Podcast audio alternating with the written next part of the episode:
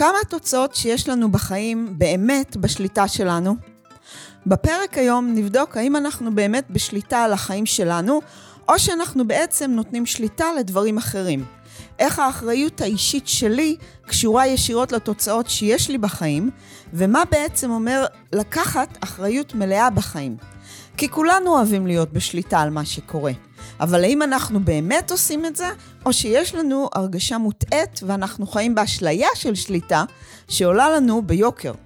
בפרק היום נבין מה זה באמת אומר אחריות אישית, ולא רק מה שרובנו חושב. ניקח דוגמאות מהחיים ונביא רעיונות מה לעשות כדי שבעצם נשיג את מה שאנחנו רוצים ונגיע למטרות שלנו בכל תחום. יאללה, בואו נתחיל.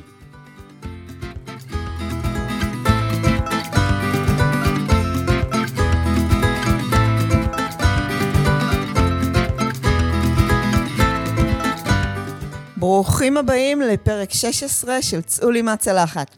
אם תשאלו עשרה אנשים שונים מה זה אורח חיים בריא, תקבלו עשר תשובות שונות. מופתעים? אם אתם חדשים כאן, צאו לי מהצלחת הוא המקום שבו ננסה לענות בדיוק על השאלה הזאת.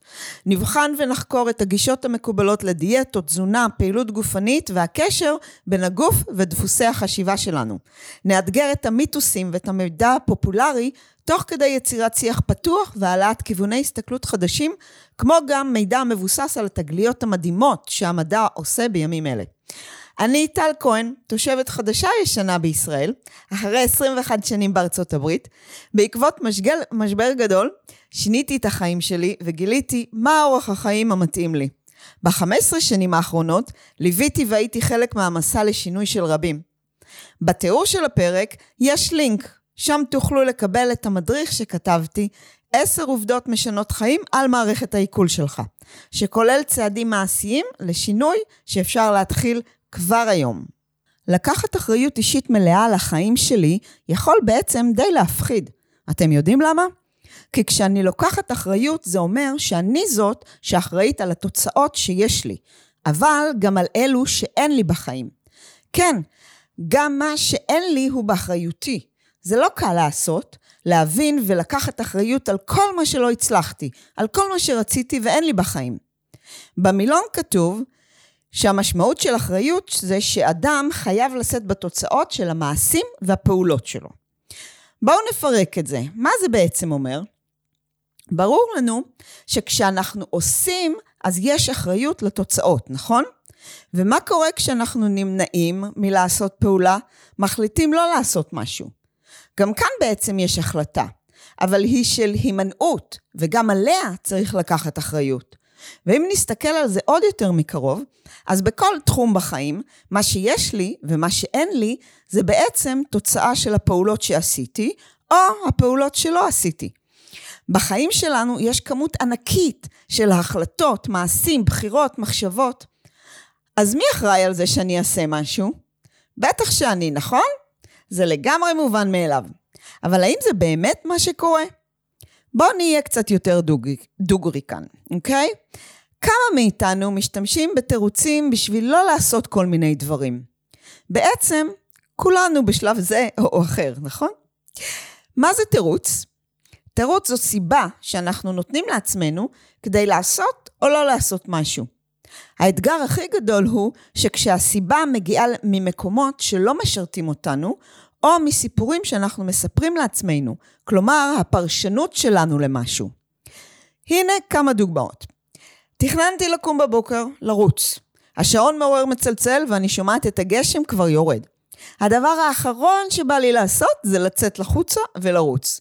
אני אומרת לעצמי שזה בסדר לוותר היום, שזה לא כיף לרוץ בגשם, ואני מבטיחה לעצמי שמחר בטוח אני יוצאת.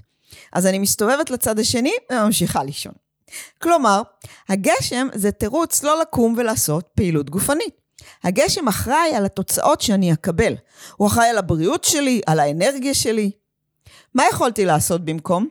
אם לרוץ בגשם זה לא משהו שממש קוסם לי, יכולתי בכל זאת לקום ולעשות משהו אחר. אולי תרגילים ומתיחות בבית, אולי ללכת לחדר כושר ולהתאמן שם. בקיצור, היו לי אופציות לקבל החלטה אחרת, להישאר, מאשר להישאר במיטה, נכון? אבל אני בחרתי לישון, והתירוץ שנתתי לעצמי הוא שיורד גשם ולא בא לי לרוץ בגשם. בשורה התחתונה, הגשם הוא זה שהחליט בשבילי. יש לו את הכוח להשפיע על החיים שלי ועל הבריאות שלי. הנה עוד דוגמה. ערב, גמרתי יום עמוס והיה בלגן. עולה לי ההרגשה והמחשבות של עבדתי כל כך קשה שבא לי משהו שיעשה לי טוב. בא לי לפנק את עצמי. אני זקוקה לכוס יין כי זה מרגיע אותי. כל אלו סיפורים או תירוצים שנותנים לי את הרשות לגשת למקרר ולקחת גלידה, למזוג כוס יין ואולי יותר, לגשת למזווה ולקחת שוקולד, עוגיות, צ'יפס. הסיפור הזה שסיפרתי לעצמי נותן לי את הסיבה. העומס של היום זה התירוץ, ככה אני מצדיקה את המעשה שאני יודעת שלא ממש בריא וטוב לי. אז האחריות והשליטה בעצם בידיים של מישהו אחר, או של משהו אחר. של העבודה שלי, של היום העמוס שהיה לי. בקיצור, זה לא אחריותי. והנה דוגמה מתחום אחר לגמרי. אני לא מרגישה נוח לבקש העלאה במשכורת, או להציג רעיונות שיש לי בפגישות עבודה. תמיד אמצא איזשהו סיפור, בוא נקרא לזה בשם האמיתי, תירוץ של למה לא לעשות.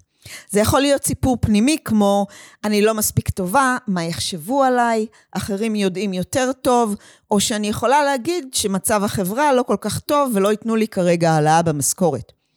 כמה פעמים אתם מוצאים את עצמכם אומרים משפטים כמו, כשאהיה יותר עזה אז, זה המצב הכלכלי שיש עכשיו אז, כשאדע יותר טוב אנגלית אז אחפש עבודה חדשה. כשהילדים יגדלו אז, כמו שאתם רואים, לא, חס, לא חסרים סיפורים, נכון? סיבות ותירוצים שמשפיעים על החיים שלנו יום-יום, והם גורמים לנו לא להגיע לתוצאות שאנחנו רוצים. אם זה משקל תקין, הכנסה, זוגיות, בריאות וכל דבר אחר. תירוץ זו סיבה שאנחנו החלטנו שהיא האחראית אם נעשה או לא נעשה משהו. בעצם זה התירוץ לתוצאה שנקבל, ולדבר הזה יש את השליטה על החיים שלי, על הבחירה שלי, על התוצאות שלי. והכי חשוב זה שיש לי את מי להאשים. כי הרי זה לא אני, זה משהו מחוץ לי. בשורה התחתונה, זה אומר שאני לא מחליטה בשבילי, שאני חסרת שליטה, אני חסרת ישע, שאין לי מה להגיד בקשר לאותו נושא. אני לא זאת שנוהגת ברכב שקוראים לו החיים שלי. אלא מישהו אחר או משהו אחר אחראי על התוצאות שאני מקבלת. מישהו אחר אחראי על החיים שלי. אם תחשבו על זה, זה די משוגע ולא נשמע הגיוני. שלא אני, אלא מישהו או משהו אחר יהיו בשליטה ויכריעו איך החיים שלי יהיו ומה יקרה בהם. אבל אנחנו, כולנו, עושים את זה כל יום, במודע או שלא במודע. אז מה גורם לנו לנער אחריות מאיתנו? ברוב המקרים זה פחד. כן, פחד שנעשה טעות, פחד שהתוצאות לא יהיו טובות, פחד ממה שיגידו, פחד שניכשל, ולא חסרים עוד פחדים.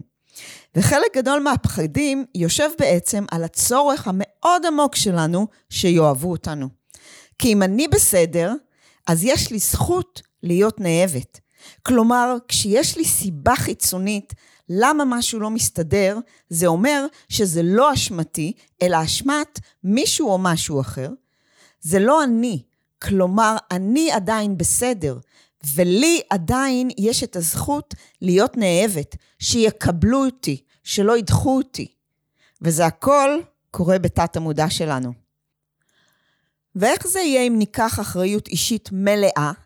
אם אני לוקחת אחריות מוחלטת על כל החיים שלי, אבל באמת על הכל, גם על ההצלחות וגם על הכישלונות, אני מפסיקה לספר סיפורים ולתת תירוצים למה דברים לא קורים, ואני בודקת מה היה שאני עשיתי או לא עשיתי כדי לקבל את התוצאות האלו. המחשבה על לקיחת אחריות מלאה בדרך כלל מביאה שני דברים. הדבר הראשון שקורה זה שלחלק גדול מהאנשים זה נשמע מפחיד, זה מאוד מאיים. וישר אחרי זה מגיע הדבר השני, שזה בלתי אפשרי לקחת אחריות מלאה, ושזה נשמע בעצם מקומם. מה פתאום? הרי אין לי שליטה על הכלכלה, ואין לי שליטה על מזג האוויר, או הרבה דברים אחרים. וזה בעצם נכון באופן עובדתי, אבל השליטה היא בנקודה שיש לי בחירה. הבחירה היא איך להגיב למה שקורה. על זה יש לי שליטה מלאה. אני יכולה לבחור איך להגיב. מה שמדהים הוא, זה שכשאני לוקחת בחזרה את השליטה על החיים שלי, כשאני יושבת בחזרה ליד ההגה של החיים שלי, דברים מתחילים להשתנות. אני מתחילה לעשות בחירות אחרות, להגיע לתוצאות אחרות. יש שחרור מלחץ פנימי, מנטלי ורגשי, ובקיצור, הבחירות והמעשים שאני עושה משנים לי את החיים ומשחררים אותי מהתלות בכל העולם ואשתו. תשאלו את עצמכם, מה אתם מרגישים כשאני אומרת, אני בשליטה מלאה, אני ליד ההגה ואני יוצרת את החיים שלי? נשמע לכם מפחיד או משחרר? מה יקרה בחיים שלכם אם תתחילו לקחת יותר אחריות אישית? איזה תוצאות אחרות תקבלו? אני מציעה להתחיל בתחום אחד שאתם מרגישים שאין לכם את התוצאות שאתם רוצים. שאם תתחילו לשנות, אז יש סיכוי שמה שתשיגו יהיה שונה ממה שיש לכם היום. מניסיון אישי ומקצועי, כולנו, רובנו, מרגישים את זה בתחום של הבריאות והמשקל. הרי אף אחד לא דוחף לנו לפה אוכל, זה הכל החלטות שלנו. כלומר, אם החלטנו לאכול משהו, יש לזה סיבה למה אנחנו אוכלים אותו, גם אם לא נעים לנו להודות בזה תמיד.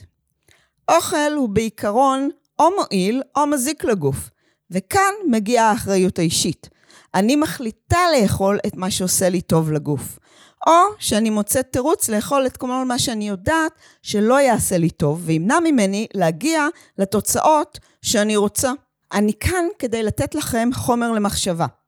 אבל אני גם רוצה לאתגר אתכם לקחת אחריות אישית על אורח החיים שלכם, ולהפסיק להשתמש בתירוצים, בכל הסיבות שאתם מספרים לעצמכם כדי להצדיק למה אני חייב לאכול את העוגה, הבורקס או השוקולד, כשאתם יודעים שזה לא ממש תורם לבריאות, לאנרגיה, למשקל, לביטחון העצמי. ואם כן החלטתם לאכול משהו שלא ממש תורם לגוף, חוץ מאשר לבלוטות הטעם, אז לקחת אחריות ולדעת שהתוצאות שאני אקבל הן בדיוק לפי ההחלטה שאני עשיתי, ולא אף אחד אחר. אני לגמרי יודעת שזה לא פשוט ומאתגר לשנות את צורת המחשבה הזאת ולקחת אחריות מלאה על החיים שלנו, ושזה תהליך. אבל זה הדבר הכי משחרר בעולם. להיות בשליטה מלאה על החיים שלי, על מה שקורה ועל התוצאות שאני מקבלת. ושאם אני לא מרוצה ממשהו, יש לי את היכולת לשנות אותו. זה לגמרי בשליטה שלי. יש לי שליטה על מה שאני חווה ועושה בחיים. אני רוצה להשאיר אתכם עם אמרה שאמר תיאודור רוזוולט. הוא אמר ככה, אם תוכלו לתת בעיטה בתחת לאדם שאחראי לרוב הבעיות שלכם, לא תוכלו לשבת חודש שלם. זהו, עד כאן לפרק של היום. במידה וקיבלתם ערך מהפרק, אני מזמינה אתכם לדרג את הפודקאסט באפליקציה שאתם מאזינים אליה. וכמובן, אל תשאירו את כל הטוב הזה רק לעצמכם. בטוח שיש לכם חברים שגם הם יוכלו להפיק ערך. אז שתפו אותם ושילחו להם את הפרק. אני טל כהן, שמחה שהאזנתם, ונשתמע בפרק הבא.